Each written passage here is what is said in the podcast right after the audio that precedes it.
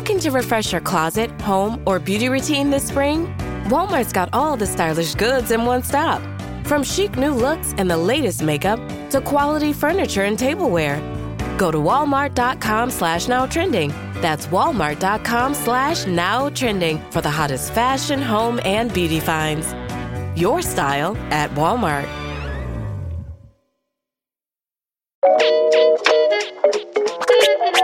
BBC's Science Focus magazine, this is Instant Genius, a bite sized masterclass in podcast form.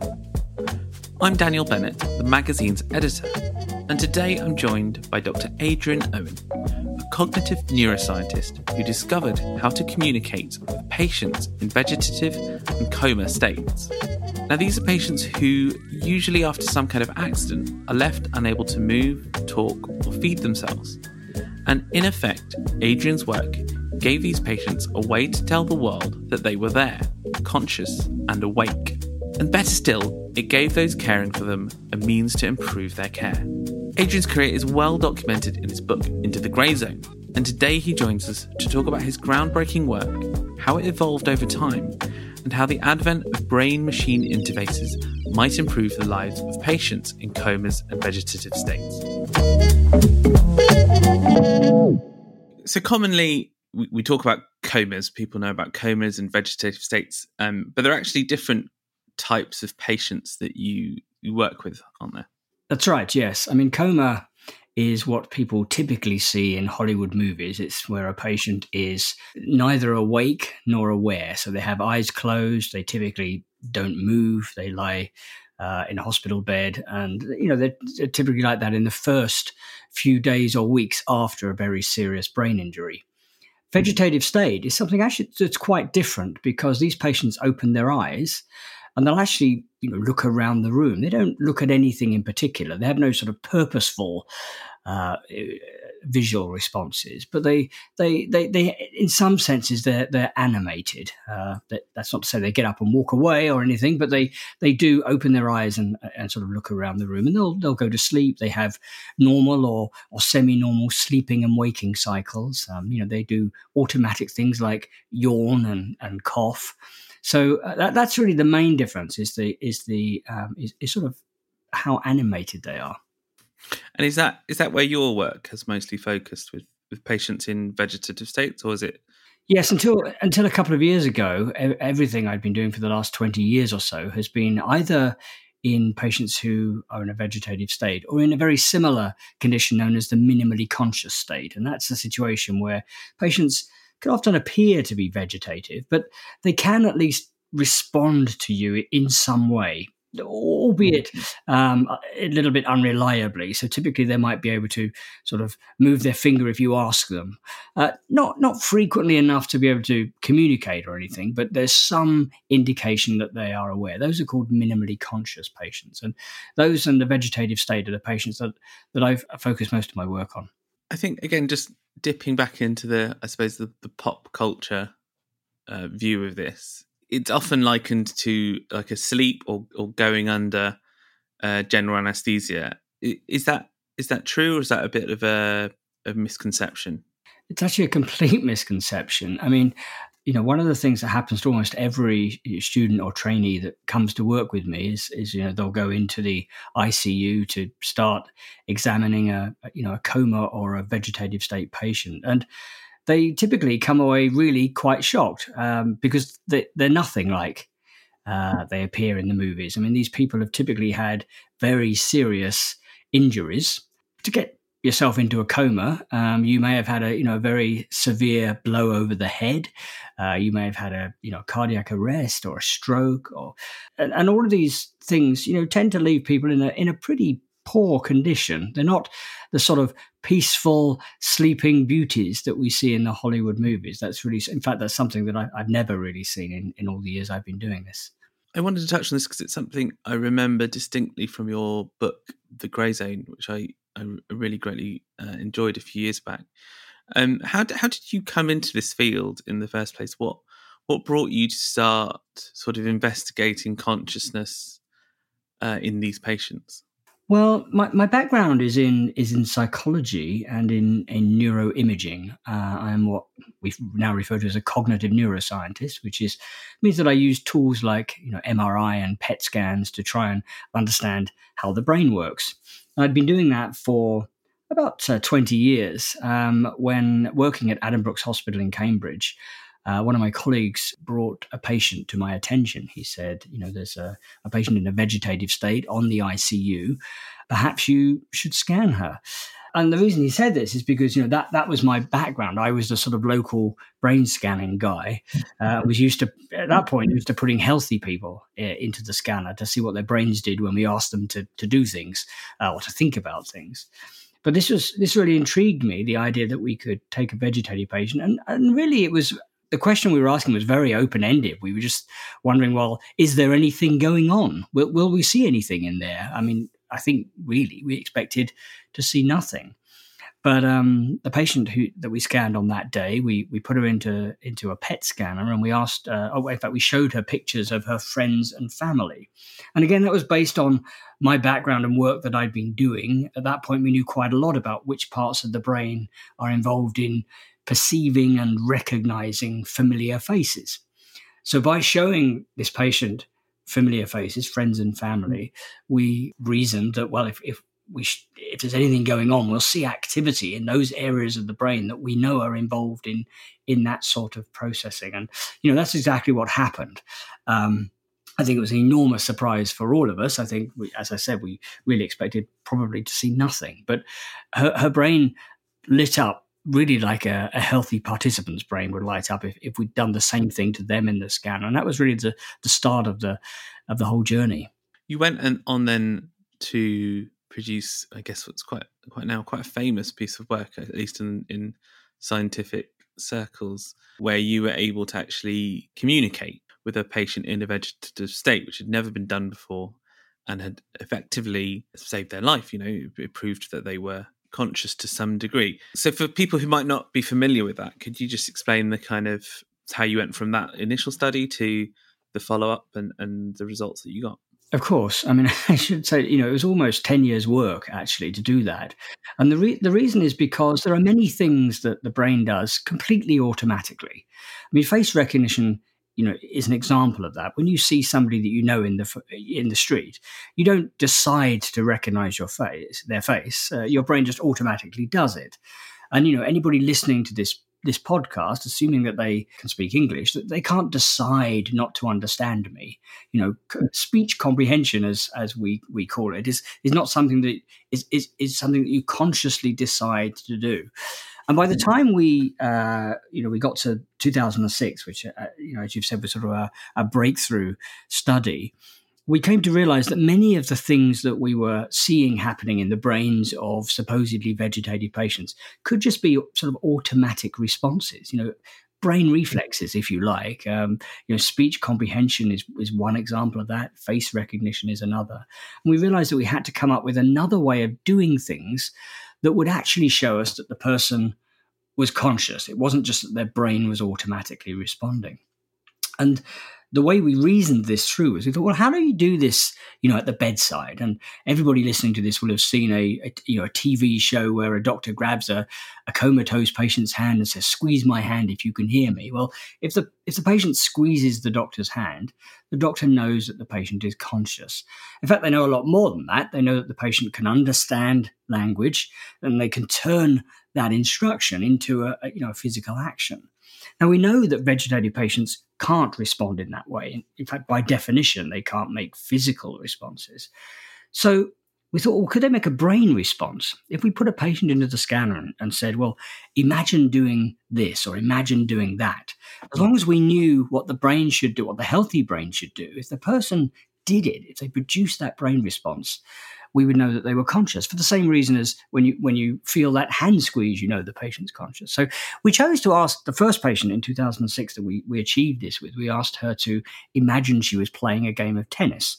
Now that's not because there's a tennis playing area of the brain or anything. It's just because we wanted to find an easy way to get her to vigorously wave her arms or imagine waving her arms around in the air. And we know that that will activate a part of the brain known as the premotor cortex. Uh, it's just a part of the brain that's involved in sort of setting up complex sequences of, of movements in your body. And when somebody, when a healthy person lies in the scanner and thinks that they're, or imagines playing tennis, you get this lovely activity in the in this one region of the brain. And in 2006, we we had a patient who'd supposedly been vegetative for several weeks. We said, imagine playing tennis, and boom, that part of the brain just lit up. You know, we waited 30 seconds and we said, okay, now stop imagining playing tennis. An activity in that area, the brain stopped lighting up. We thought, well, we'll, we'll try this again. Hang on. You know, imagine playing tennis. Boom, the brain lit up. You know, the way I tried to describe this is it, it's really exactly as if we'd asked her to squeeze a hand and then stop squeezing the hand and squeeze the hand several times. But we just said, you know, if you're conscious, if you can hear us, activate this part of your brain now. And that and that's exactly what happened. And that's how we really made the, the, the, the, big leap, I think, from simply showing that some of these patients' brains had some residual function, they could still respond, perhaps reflexively, to actually showing that many of these patients are conscious, they are aware, they know who they are, where they are, and the predicament that they're in. There's a there's an absolute ton of questions that follow up from that, and I feel like it's worth saying if you do want to find out more about all of this than it that it is in your book, which documents this whole process very well. But for the listeners, what what what were the consequences of that moment, just in terms of patient care? Uh, because you you'd obviously had a person in a vegetative state, and if a patient is in that state, there are lots of questions being asked about how they should be treated and whether their life should be prolonged, etc. So, what what happened after that that um, eureka moment? I guess for me, the, the main consequence of, of, that one study uh, was immediately people stopped treating these patients as though they weren't aware. And, and I mean, as I say in the book, I, this, it's it's human nature, and I, I, don't blame anybody for this. But very often these patients are, are, are neglected, not in the sense that they don't receive care, but you know people don't talk to them, they don't try and interact with them, and you know it's, it's human nature. If somebody gives you nothing back, month in, month out, you know, very often you, you just sort of give up. And, you know, in that sense, they're sort of socially neglected, I think. And that really seemed to change overnight. I mean, it certainly happened for the patients I was I was seeing at the time. And, and many of my clinical colleagues since then, when they've been sort of reflecting on the, the you know the, the discovery and what impacts it's ha- it, it, had. That you know they'll often say things like, "Well, no, you know, nobody ever assumes that one of these patients is unconscious anymore." You know, I don't know that the impact has been that wide, but but I, I think in you know anybody who's familiar with the study and the fact that you know we were able to show that a, a patient who completely appeared to be vegetative clinically was in fact completely aware. I think anybody and uh, you know many many people are now aware of that finding. I think those people change very much change their behavior you know around the patient. You're obviously careful of the sorts of conversations you're having actually interact with the patient and try to the extent that it's possible to, to involve them in the conversation. Yeah they can't contribute but you can still address them as as human beings. So you know i think in many ways that's that's the biggest impact for the for the patients themselves you know that wasn't the sort of be all and end all as well it, that ability to communicate then led to treatment avenues, I suppose. I don't know if that's the right way of phrasing it, but you did have a number of patients who recovered after that sort of first contact. Was the act of sort of acknowledging their presence, as you said, sort of touched on before, did it did it seem to give them hope, or maybe hope's a bit of a emotional word, but give them something to to sort of um, focus on? Yeah, that's an interesting question. It's one I've pondered many times since. I mean, it's it's. I think it's quite interesting that over the course of 20, 25 years that I've been working with these patients, you know, very very few of them actually go on to make a, a significant recovery. But actually, I can think of three examples. You know, patients who have done very well, and they were all really at the centre of um, you know, a big sort of media storm after, you know, one of our studies came out in the academic press. And you know what happens in these situations one obviously has to be very careful because you you can't get you know consent from the the patient but it's often inevitable that you know people get very excited uh, you know there are documentaries made about this. There have been books written, fictional books. Um, you know, we've had stories on the X Files and all, all uh, Grey's Anatomy, all sorts of programs have been made about these patients now based on on that discovery. And you know what happens is they get an, an awful lot more input than they used to. You know, families start to talk to them again. Nursing staff start to, you know, just to chat to them once they realise that they're actually there and they're, you know, they're they're inside. And of course, we get very involved. I mean, one of the patients that we saw early on in this process, we scanned, I think, 17 times. And so, you know, he was seeing me and my staff several times a week for many months. Um, and of course, that was a lot, a lot more interaction than he'd ever had before and it's hard to escape. And this is completely anecdotal. I have, really don't have any scientific evidence to back this up, but it, it's hard to escape the idea. I think that you know perhaps all this positive input that's going into them, all this encouragement and and, and socialization is perhaps contributing in some way to, to them to them improving.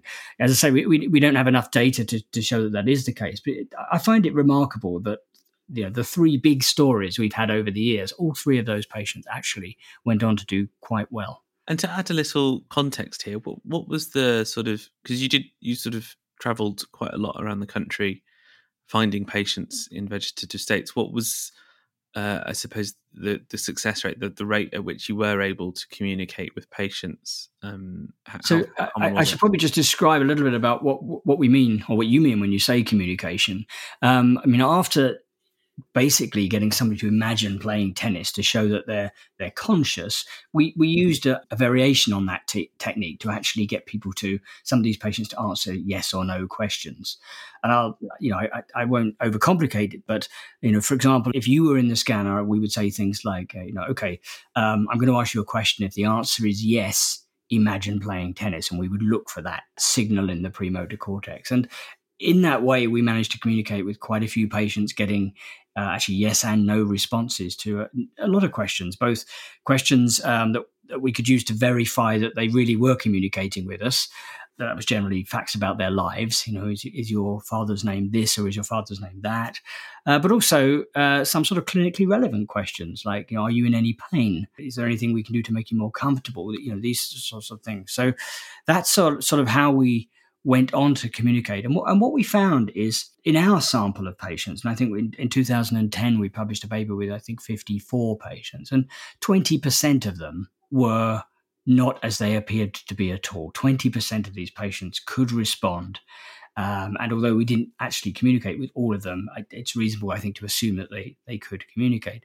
I mean, 10, what is it, 10, 11 years on, more than a thousand patients have been tested using these techniques now, not not just in you know my center here in Canada, but in, in many places in the world that have adopted this technique to try and look for signs of consciousness and communicate with these patients. So more than a thousand patients. And again, the overall number is is about 20% of them are able to respond and communicate despite being completely physically non-responsive. So there's an important message there. I mean, really, it's that not all vegetative patients are conscious. You know, we're, we're talking about a minority, 20% of them. But also bear in mind there are hundreds of thousands of these patients around the world, and they'll survive often for, for decades. So we're talking about many, many people, 20% of a very, very large number. Uh, this is a lot of people that have been treated one way or assumed to be one thing, sometimes for one or two decades, when in fact it turns out there's something else entirely. And that volume of people affected, I suppose, brings um, brings me quite nicely to the next question, which is: so since then, we've also been doing lots of different research. But one thing we spoke about in the past was um, trying to find ways to make this work um, make this body of work something that can actually improve patients' lives. So, I, yeah, I'm just curious to know what, what you've been doing since then to kind of get this into hospitals and get it get an intervention at the point point where it most matters. Yeah, so uh, that's a great question. Um, about three or four years ago, I realized that although you know we could do these fantastic things like discover that people are conscious and you know communicate with them, and I, have written that whole story in in the book as you've you've kindly mentioned, it wasn't clear what we can do for these patients beyond asking them questions like you know are you warm, are you cold, are you in pain, which is I, I think contributes meaningfully to their quality of life, but of course it doesn't it doesn't change their lives in the sense that it doesn't bring them out of their vegetative state. And this is where the you know the work with coma comes in. Now, the problem with the vegetative state is um, these patients aren't typically on sort of so-called life support systems. In some senses, they can often be quite healthy despite the fact that they're vegetative. They're not sort of their heart pumps normally. They breathe unassisted. Obviously, you, you have to feed them and provide them with hydration because they can't they can't do that themselves but they can survive for, for many decades uh, you know like this and because of that, it's it's very complicated if a decision is made to allow them to die, or you know, to to you know, it's, if it's decided that they don't have sufficient quality of life, or there is reason to let them die. In most civilized countries, it involves a court case and a prolonged amount of sort of decision making, and the decision sometimes is that they should be allowed to die, and in which case nutrition and, and hydration are, are, are withdrawn. But it's it's sort of very complicated the other side, sort of side of this coin is, is coma. In the first few days after a serious brain injury, when those patients are in the ICU, so say you've had a patient that's gone through the windscreen of a car, totally unconscious, terrible brain injury, they're in the ICU, then uh, in the first few days, a decision will be made about the likelihood of them recovering. Are they going to recover? Are they going to have a meaningful recovery? Or are they going to be like this for the rest of their lives or, or turn into a, a vegetative patient? And there, there is what one might refer to as a, as a window of opportunity. Um, the clinical staff, uh, the family together make a decision about whether to to use the colloquialism, pull the plug. I mean, these patients typically are on life support, and you you literally pull the plug and they'll die within a you know a, a few minutes.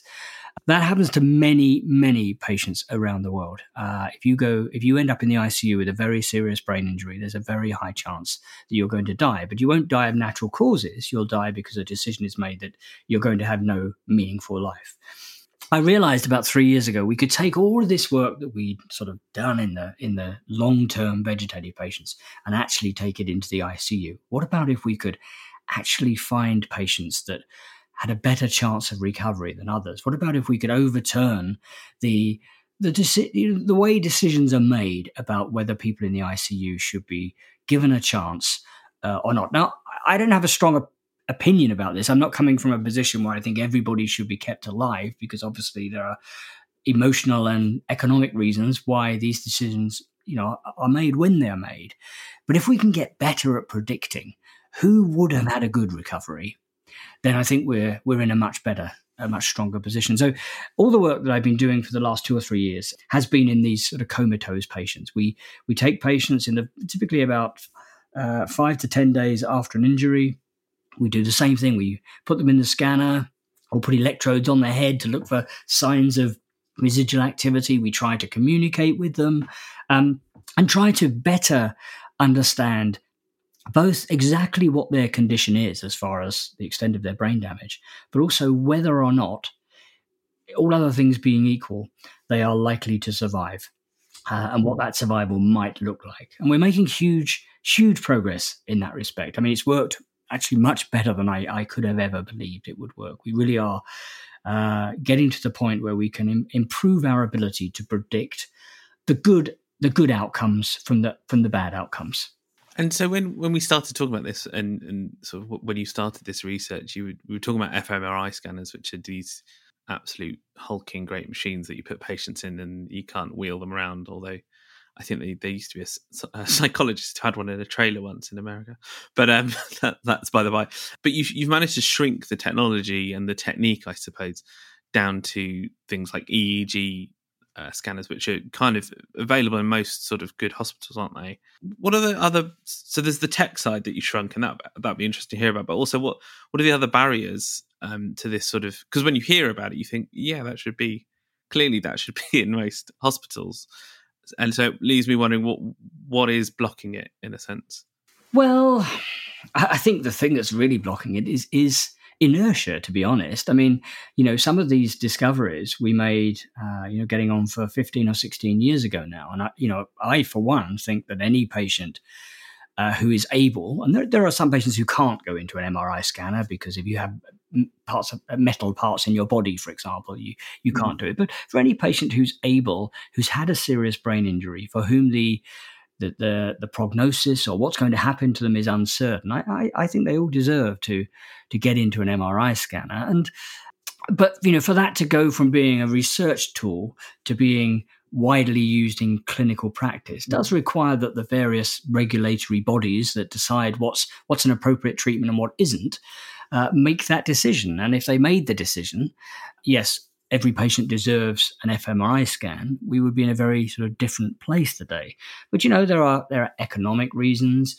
There are some there are some practical considerations. I mean, most of the discoveries that we made were were made on um, not the sort of MRI scanner that is in every hospital. It's typically, um, I mean, it's, it's a, a, sort of a, a, Rolls Royce of an MRI, if you like, um, which just basically means it's, it's, a bit more powerful than, than most hospital scanners. But as you, we, you know, we tried to mitigate this whole issue by showing you can you can do much the same thing on you know an old hospital scanner. We're we're, we're fortunate or, or unfortunate, uh, however you want to think about it. Here in in London, Ontario, where I'm sitting right now, we have the oldest MRI scanner in North America in our hospital. It is going to be replaced soon, but right now it's it's it's about twenty or so years old. Uh, I, I, mean, it's it's it's not the it's it's the oldest working scanner. It's still going. It's still scanning patients day in day out. And we used that scanner to to show a few years ago that actually you can do the same thing. You obviously have to make a few compromises, and it's not quite as as as clear and reliable as it is with the sort of state of the art research scanner. But you can you can do it on a sort of cheap and cheerful hospital scanner. And I tell you, if you can do it on the scanner we have here in, in London, Ontario, then you can do it on pretty much any any hospital scanner you know around the world. But it requires people to dedicate themselves to it. You know, it, it it's not something. Oh, actually, I, I guess it is like a. I was going to say it's not like a blood test, but in many ways it is like a blood test. I mean, probably most of us could be trained to to take blood, but you know, it requires some expertise and some machinery behind the scenes to analyze a blood sample to decide you know what's you know what the answer to whatever the question the the person that wrote the prescription had. It's the same thing with with the, the MRI that we use. It's it's not it, the answer just doesn't pop out of the the machine. Um, it requires somebody to interpret it and think about it a little, and uh, and that requires some expertise. And I, but I, you know, you know, I, but I think it just requires that the the will is there, and those those regulatory bodies that uh, make these decisions sort of deem that this is this is a worthy worthy enterprise. I, I certainly think it, it is, and I've been campaigning for it now for, for many years. For someone like me, outside of, I suppose, medicine and those systems and how they work, so is it a case of you have prepared, you know, these different techniques for uh, investigating the consciousness of of patients in these states that can work at a you know an ICU level that can when a patient comes in you can do an assessment so whether that you know, and it can adapt to whatever equipment I suppose is is at hand for these these um, doctors. So is it then a case of you have to then talk to these medical bodies and make your case until they hear you, and then I suppose a bit like a select committee at government way. It, it, it is it is quite a lot like that, but I mean the problem is it, I mean, again, this is one of the things that prevents it happening. Probably is it's not it's not really my job to do that. You know, I'm a neuroscientist. I I'm around to sort of discover things, and once I've discovered something, I typically move on to the next thing. I don't generally spend a lot of time you know, persuading the various people that need to be persuaded that they should adopt this thing. I just get on with it, you know, and, and do the next thing.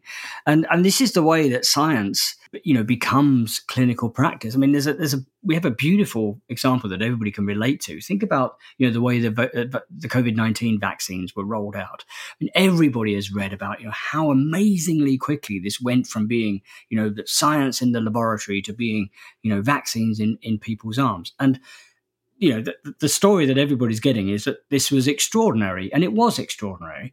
It wasn't too fast. It was just that the motivation was there to to make it happen quickly, and, and all the barriers that typically sort of stand in the way hmm. were pushed aside because everybody was invested in this. That's not typically how things work. You know, typically we make scientific discoveries and then uh, you know maybe maybe 20 years before they actually make it into into into clinical practice because they often have to go through sort of prolonged trials. And with things like MRI or techniques like MRI what, what typically happens is people just naturally start to use them more. I mean this is this is certainly the case in uh, where our methods are, you know, are concerned. As I, as I said, there've been more than a, a thousand patients scanned using these techniques around the world now, and I, I, you know, probably a, only a I don't know a couple of dozen of them were scanned in my lab. Uh, these are other people around the world have sort of adopted it, and some of them are scientists, some of them are interested uh, doctors that you know have a patient that's quite interesting. I certainly get calls like that all the time from somebody somewhere in the world that says, "You know, there's a very interesting patient, and I'm pretty sure there's something going on. Can you tell me how to do this this tennis imagery thing?" And I'll just instruct them to do it, and and you know they'll they'll, they'll carry it out. So. Yeah, I think it, it just sort of by some kind of process of people gradually adopting it, eventually the, the, the, the regulatory bodies will say, okay, this is a thing we should be mandating this for every patient, but it's a slow process. Uh, it's, it's not like the COVID 19 vaccines. That was Adrian Owen there, explaining how his work, communicating with patients in comas and vegetative states, could find its way into more hospitals. If you'd like to hear Adrian and I dig a little deeper into the science of consciousness and the future of brain reading machines, check out Instant Genius Extra, a bonus podcast available via subscription on Apple's podcast app. And of course, if you want to learn more about Adrian's work, check out his book, Into the Grey Zone, which is published by Faber and Faber in the UK. Thank you for listening. The Instant Genius podcast is brought to you by the team behind BBC Science Focus magazine, which you can find on sale in supermarkets and newsagents, as well as your preferred app store. Alternatively, do come find us online at sciencefocus.com. See you next time.